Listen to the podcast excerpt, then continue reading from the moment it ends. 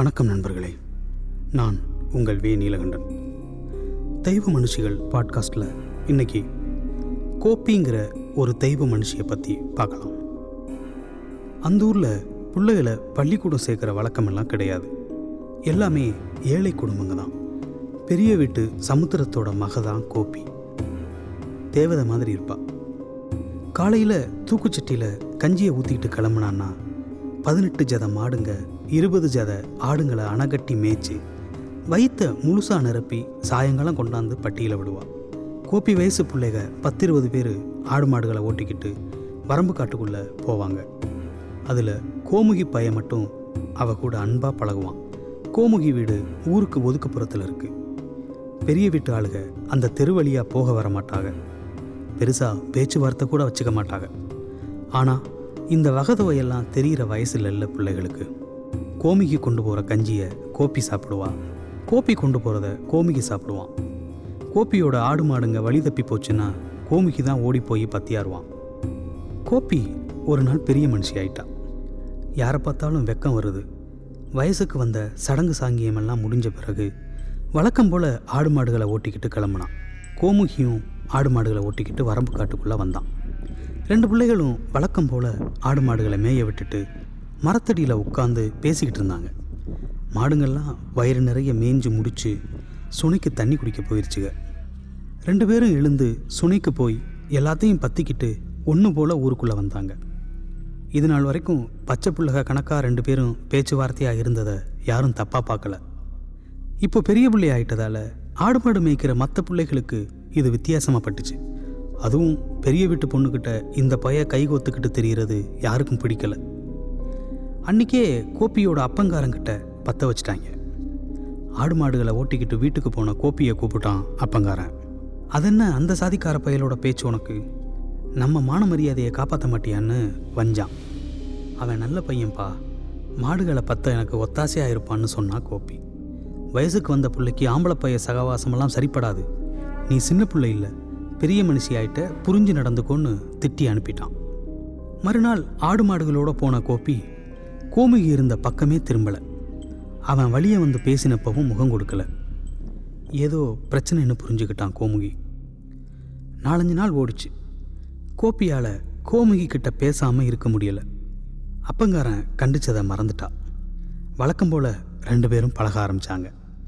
மகளை கண்காணிக்க கூட ஆடு மாடு மேய்க்கிற பயலுக சில பேரை நியமிச்சிருந்தான் கோப்பியோட அப்பங்காரன். அந்த பயலுக இதை பார்த்துட்டு போய் சொல்லி கொடுத்துட்டானுங்க. சாயங்காலம் வீட்டுக்கு போனான் கோப்பி. வந்தவளை வாசல்லையே நிறுத்தினாங்க. என்ன தைரியம் இருந்தால் திரும்பவும் அந்த பயலோட கொஞ்சி குழாவிக்கிட்டு திரிவேன், இனிமே இந்த வீட்டில் உனக்கு இடமில்லை, வெளியே போன்னு திட்டுனாங்க. கோப்பி கதறி அழுதா. என்னை நம்புங்க, நாங்கள் எந்த தப்பும் பண்ணலை, நண்பர்களாகத்தான் பழகுறோம்னா. அவங்க நம்ப தயாராக இல்லை. ராத்திரி முழுவதும் திட்டுனாங்க. சாப்பிடக்கூட கூப்பிடல. நள்ளிரவாயிருச்சு. கோப்பிக்கு தூக்கமே வரலை. கோமிக்கு கூட நட்பாக இருக்கிறது தப்பா? நம்ம அப்பா அத்தா கூட நம்ப மாட்டேங்கிறாங்களேன்னு நினச்சி அழுதா. மனசுக்குள்ளே நிறைய குழப்பங்கள். எழுந்தா, வீட்டை விட்டு வெளியே வந்தா, கால் போன போக்கில் நடந்தா. ஆள் அரவம் இல்லை. பழக்கப்பட்டவங்கிறதால ஊர் நாய்ங்க கூட குறைக்கல. எந்த பிழையும் செய்யாத நம்மை பழி சொல்லிட்டாங்களே, இனிமே உசுரோட வாழக்கூடாதுங்கிற எண்ணம் மனசுக்குள்ளே ஓடிக்கிட்டே இருக்கு. ஊர் எல்லைக்கு வந்துட்டா. எல்லையில் மண்பாண்டம் செய்கிறவங்க சூளை போட்டு பானைகளை வேக வச்சுருந்தாங்க. தகதகன்னு சூளை எரிஞ்சிக்கிட்டு இருக்கு. கோப்பி அந்த சூளைக்கு முன்னாடி போய் நின்னா. சூளையோட முகப்பில் விறகு வைக்க கொஞ்சம் இடம் விட்டுருப்பாங்க. அதை பிரித்தா நெருப்பு கணன்று எரிஞ்சிக்கிட்டு இருந்துச்சு. எந்த தயக்கமும் இல்லாமல் சாதாரணமாக அந்த நெருப்புக்குள்ளே இறங்கினா. ஏற்கனவே பதமாக எரிஞ்சிக்கிட்டு இருந்த நெருப்பு கோப்பியை வாரி சுருட்டிக்கிட்டு எரிய ஆரம்பிச்சிச்சு. பானையோட பானையாக அவள் உடம்பு வெந்து தனிய தொடங்குச்சு. விடிஞ்சிச்சு. கோப்பியை வீட்டில் காணாமல் கொதிச்சு போனாங்க எல்லா பேரும். அந்த கோமிக்கு பையதான் அவளை கூட்டிக்கிட்டு போயிட்டான்னு அருவா கத்தின்னு ஆயுதங்களை அள்ளிக்கிட்டு அந்த குடியிருப்புக்குள்ளே புகுந்தாங்க. கண்ணில் பட்ட ஆளுகளையெல்லாம் அடித்து துரத்துனாங்க. குடியிருப்பில் இருந்த எல்லாரும் குழந்தை குட்டிகளை தூக்கிக்கிட்டு உயிரை கையில் பிடிச்சிக்கிட்டு ஓடினாங்க. கோமியை பிடிச்சி மரத்தில் கட்டி வச்சிட்டாங்க. கோப்பி எங்கே போனான்னு எனக்கு தெரியாதுன்னு கத்தி பார்த்தான், கதறி பார்த்தான். கையெடுத்து கும்பிட்டும் யாரும் காது கொடுத்து கேட்கல. அடித்து கட்டக்கூட அவுக்காமல் போட்டுட்டு வந்துட்டாங்க. சூளையிலிருந்து வெந்த பானைகளை எடுக்க மண்பாண்டம் செய்கிற ஆளுங்க வந்தாங்க. சூளையை பிரிக்க உள்ளே ஒரு பொண்ணு பாதியளவு வெந்து சாம்பலாக கிடக்கிறத பார்த்து மிரண்டு போயிட்டாங்க. எல்லாரும் ஓடி வந்தாங்க. சூளைக்குள்ள கொஞ்சோண்டு சேலை துணி மட்டும் எரியாமல் கிடந்துச்சு.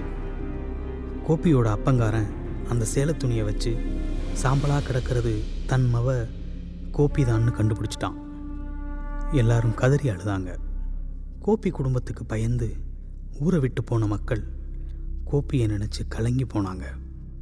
நம்ம ஜாதிக்கார பயலோட நட்பாக பழகின ஒரே காரணத்துக்காக ஒரு கன்னி பெண்ணோட உசுறு போயிருச்சேன்னு நினச்சி அவளை கையெடுத்து கும்பிட ஆரம்பித்தாங்க.